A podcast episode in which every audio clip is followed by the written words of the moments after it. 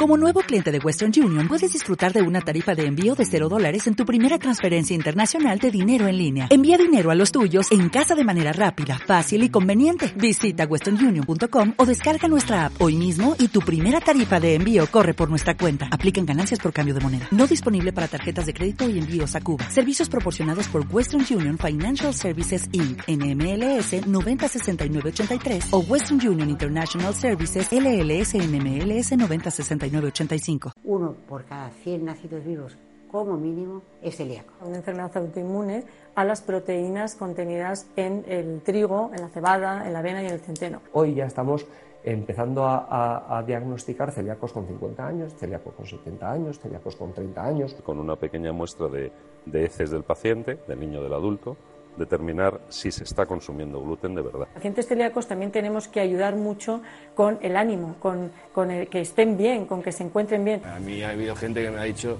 que tú eres celíaco, pues no se te nota. Comes sin gluten y te sientes mejor, joder, qué bien, ¿no? Y el problema de la celiaquía es comer fuera, porque en casa tú puedes llevarlo perfectamente, que no hay problema. Pero cuando comes fuera, muchos restaurantes no están concienciados, no saben lo que es la celiaquía, no saben lo que te tienen que dar. Todos deseamos poder comer, poder salir, poder disfrutar la comida, un placer en esta sociedad, en un país donde todo lo celebramos comiendo, ¿no?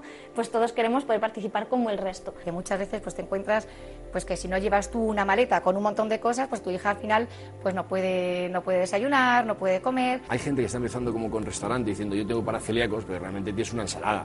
Lo atractivo es comerte unas croquetas sin gluten, unos calamares, unos chopitos, una lasaña. Parece una, una trampa muy gorda por parte de cierto tipo de, de industrias el decir que, por ejemplo, un obrador de pastelería se hacen cosas con y sin gluten. Eso, eso es imposible. Ser vegano es una decisión, pero ser celíaco mm, es una enfermedad. Una persona celíaca, su cesta de la compra son 1.600 euros más caro que una persona no celíaca. Hay que luchar porque sean igual de buenos, igual de sanos, pero muchísimo más baratos. Lo mismo de precio que el que está hecho con gluten. Que no tiene que ser un lujo poder tomar esos productos de primera necesidad. Y dado que el pan es un componente básico en la alimentación de cualquier persona, sí que es verdad que por lo menos deberíamos de tener un soporte en ayudas de, de, de la alimentación básica de un celíaco. Crear un modelo que nos permitiría acostumbrar al cuerpo a que tolerara el gluten. Fuese una píldora buena que, que, que, cumpliese su función y que en un momento dado pueda salir, comer algo con gluten, al igual que el resto de sus amigos en un sitio tal, y que, y que no le afectase. ¿no? Querría ver mmm, efectos secundarios, eh, qué consecuencias tiene que yo me tomara eso.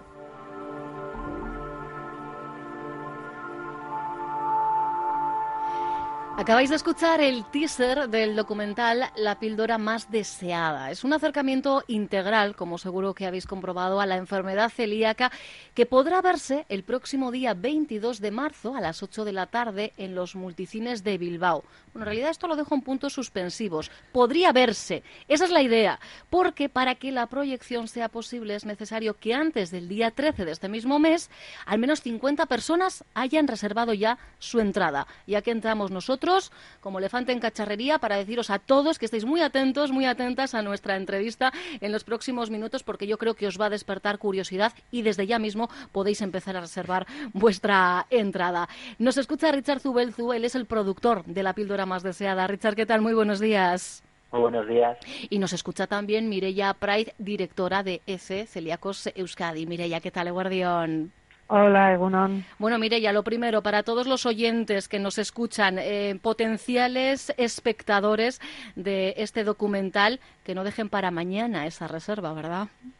Pues sí, efectivamente, porque bueno, pues es una oportunidad que todo el mundo estaba esperando, además, el poder tener la película aquí en Euskadi y, y bueno, pues yo ya la he visionado, uh -huh. pero es muy interesante, yo creo que les va a gustar porque tal como habéis reflejado en en las frases de la entrada es que toca todos los puntos. Todo el mundo se va a sentir de una manera o de otra identificado. Es un acercamiento, efectivamente, Richard, integral eh, de un documental que decides liderar en su momento porque a ti también la enfermedad celíaca te toca muy de cerca, en este caso a través de, de tu hijo, ¿verdad? De, de, de, tu hijo mayor. Sí, efectivamente.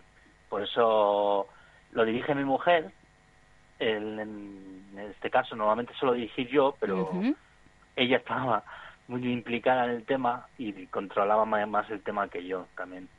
Y, y sí, sí, es una cosa que llevo años detrás de ella, pero nunca se habían dado las condiciones para poder realizarlo. Mm, Porque además, en el caso de tu hijo, el diagnóstico llegó eh, muy pronto, con solo seis meses, así que tú has vivido, pues todo ese proceso de cómo efectivamente una persona diagnosticada eh, con celiaquía, bueno, pues se va enfrentando, ¿no? Día a día a, a las diferentes necesidades, insisto, desde la edad más temprana, en, en este caso, Richard. Sí, y además la problemática de hace de estos 17 años, que no era tan visible como es ahora la enfermedad. De hecho, los médicos no daban con que pues, se, ponía, se ponía malo, pero no se sabía por qué. Mm, claro. que- hasta que llegamos a un médico que dijo, nada más entrar por la consulta, dijo, este chico es celíaco. Pero qué importante, Mireia, fíjate que nos remite eh, Richard a hace 17 años y esa pelea que, entre otras organizaciones como la que tú diriges, lleváis por el diagnóstico precoz. Ojalá con eh, seis meses ya tuviéramos eh, hoy día tantos eh, eh, diagnósticos como necesitamos para que ese infradiagnóstico pues, eh, logre mermar, ¿no? Sí, bueno, esa es una de nuestras labores, ¿no? El, el promover el diagnóstico precoz dentro del sector sanitario. Lo que es cierto es que, claro, cuando le diagnosticaron al hijo de Richard, la enfermedad celíaca tenía una forma de presentación y ahora ha cambiado también.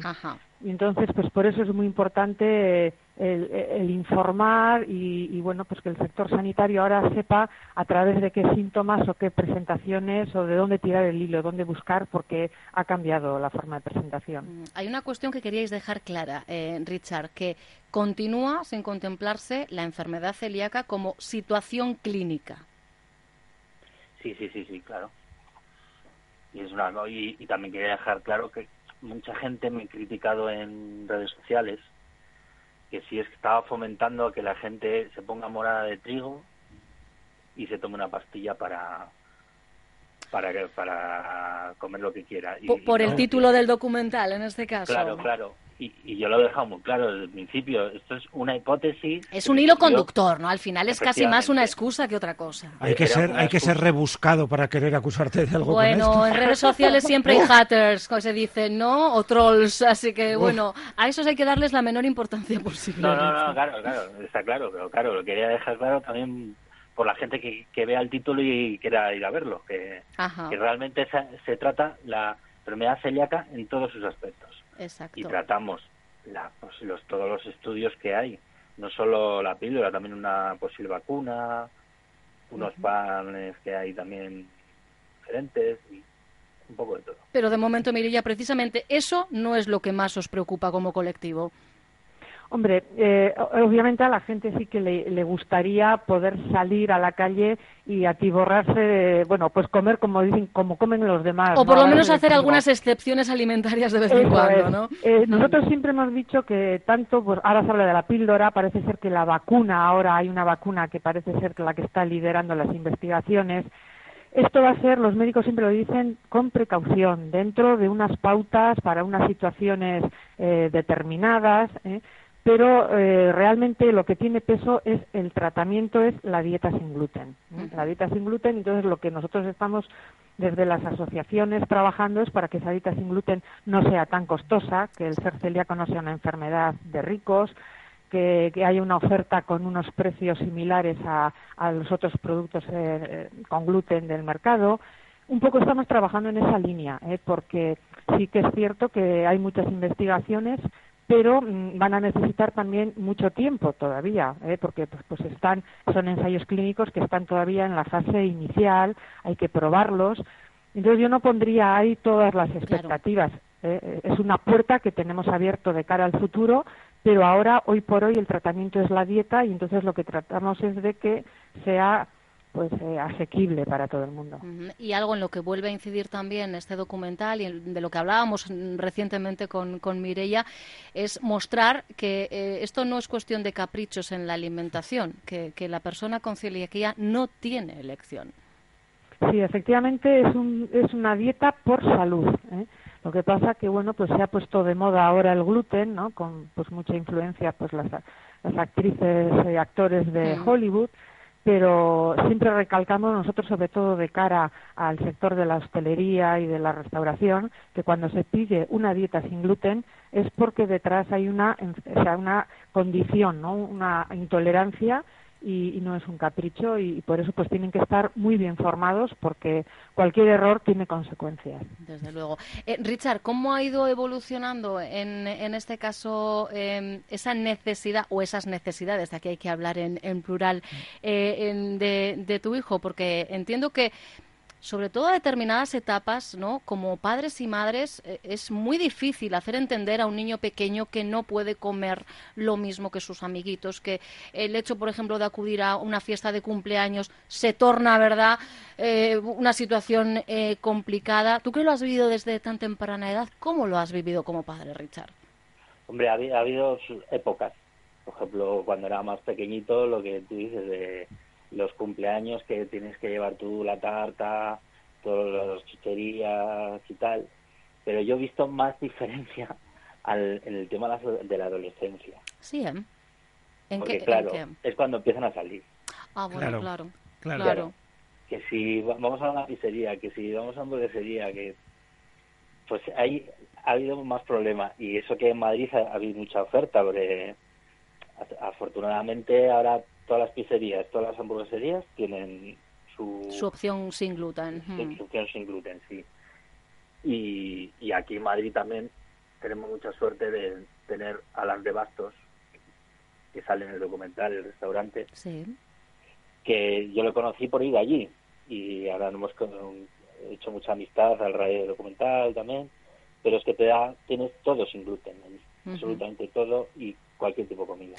Pero esto es ahora, porque ya hasta hace dos días, como quien dice, había restaurantes y, de esto también hemos hablado en alguna ocasión, porque además recordemos que eh, EFE Celíacos Euskadi eh, dispone, como toda la federación, en este caso es un trabajo de la federación en su conjunto, de una aplicación donde podéis consultar los diferentes restaurantes. Creo recordar que la última vez que hablábamos, hablábamos de más de 70, no solo en, Euskadi, eh, localizados, ¿no, Mireia? lo que pasa, este es un trabajo continuo. Continuo, claro. Eh, pues dentro del sector de la restauración, pues suele haber también cambios, formas a un determinado personal y vuelve, hay cambios, se introducen nuevos camareros o nuevos responsables de sala o a cambia los que hay que volver a formar, claro, porque el riesgo de contaminación cruzada ahí está. Eso es tiene que ser una formación continua, ¿eh? porque no vale como piensan muchos establecimientos, me compro un pan sin gluten, pasta sin gluten y ala, me pongo ahí a cocinar. Es que claro, eh, por eso decía yo que hasta hace dos días había veces que eh, veías eh, los como reclamo, ¿no? Algunos restaurantes diciendo que tenían opción de menú sin gluten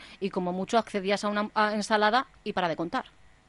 Bueno, y eso en el mejor de los casos, mm. porque todavía sigue pasando que ofertan servicios sin gluten y luego hay unos errores serios. Eso es todavía peor. ¿eh? Entonces, por eso insistimos que, que hay que hacerlo eh, después de recibir una formación, con un asesoramiento, tiene que haber toda una labor de revisar proveedores, fichas técnicas, o sea que no se puede hacer con tanta alegría. Está bien tener una buena disposición, pero hay que informarse bien y pedir asesoramiento. Desde luego. Hemos mencionado diferentes puntos de vista. Mireya, tú que has visto el documental eh, eh, completo, ¿cuál es el punto de vista que más te llama la, atención por cómo está recogido en la píldora más deseada? Bueno, pues eh, a mí me gusta, por ejemplo, el enfoque de algunos celíacos que son deportistas, ¿no? Porque muchas veces ocurre que el celíaco tiene miedo a, salirse un poco de la conchita o salirse de su círculo de confort. Entonces, el poder dar esa visión de que puedes hacer deporte con normalidad, puedes viajar, o sea, eh, la celiaquía tiene que ser una condición en tu vida, pero no que condicione tu vida. Entonces, pues me parece un acercamiento muy fresco el que hacen esos jóvenes que son deportistas y que no les ha impedido su condición de celíacos el, eh, el cumplir con sus objetivos, ¿no? con sus ideales. De eso se trata, de, tener espejos donde mirarnos, eh, porque yo creo que también es muy importante, sobre todo para aquella persona a la que el diagnóstico le ha llegado de forma más reciente, o Aitasia más, ¿no? que se plantean ahora mismo mil y un dudas porque la incertidumbre, oye, pues nos acompaña a todos y todas, y más cuando todavía no tenemos toda la información necesaria. Pues como os decimos, la píldora más deseada es un acercamiento, como veis, integral, desde el punto de vista sanitario, nutricional, psíquico, alimentario, social, y se va a poder ver este este próximo 22 de marzo en los multicines de Bilbao. Tenéis que reservar desde ya y dónde pueden hacerlo, cuál es eh, la herramienta eh, a la que podemos derivarles. Mireya, Richard, no sé quién de los dos nos puede contestar. Bueno, lo pueden hacer, eh, la información ya está disponible en nuestras redes sociales y me imagino que también eh, Richard desde su plataforma pues tendrán una posibilidad de que la gente vaya reservando, pero de todas formas en redes lo pueden hacer ya. Perfecto. Bueno, pues si buscáis efectivamente, por ejemplo, el perfil en Twitter o en Facebook de ECE, Celíacos Euskadi, ahí tenéis el link. ¿Y qué es lo que vamos a hacer nosotros? Por supuesto también en nuestras redes sociales, concretamente ahora mismo enseguida en la página de Euskadi Hoy Magazine en Facebook, os ponemos el enlace directo para que desde ya podáis reservar vuestra entrada y que sea posible esa proyección de la píldora más deseada el próximo 22 de marzo, 8 de la tarde, en los multicines de Bilbao. A los dos, Richard, Mireya, mil gracias, un fuerte abrazo. Muchísimas gracias. Gracias a vosotros. Un saludo. Onda Vasca, la radio que cuenta.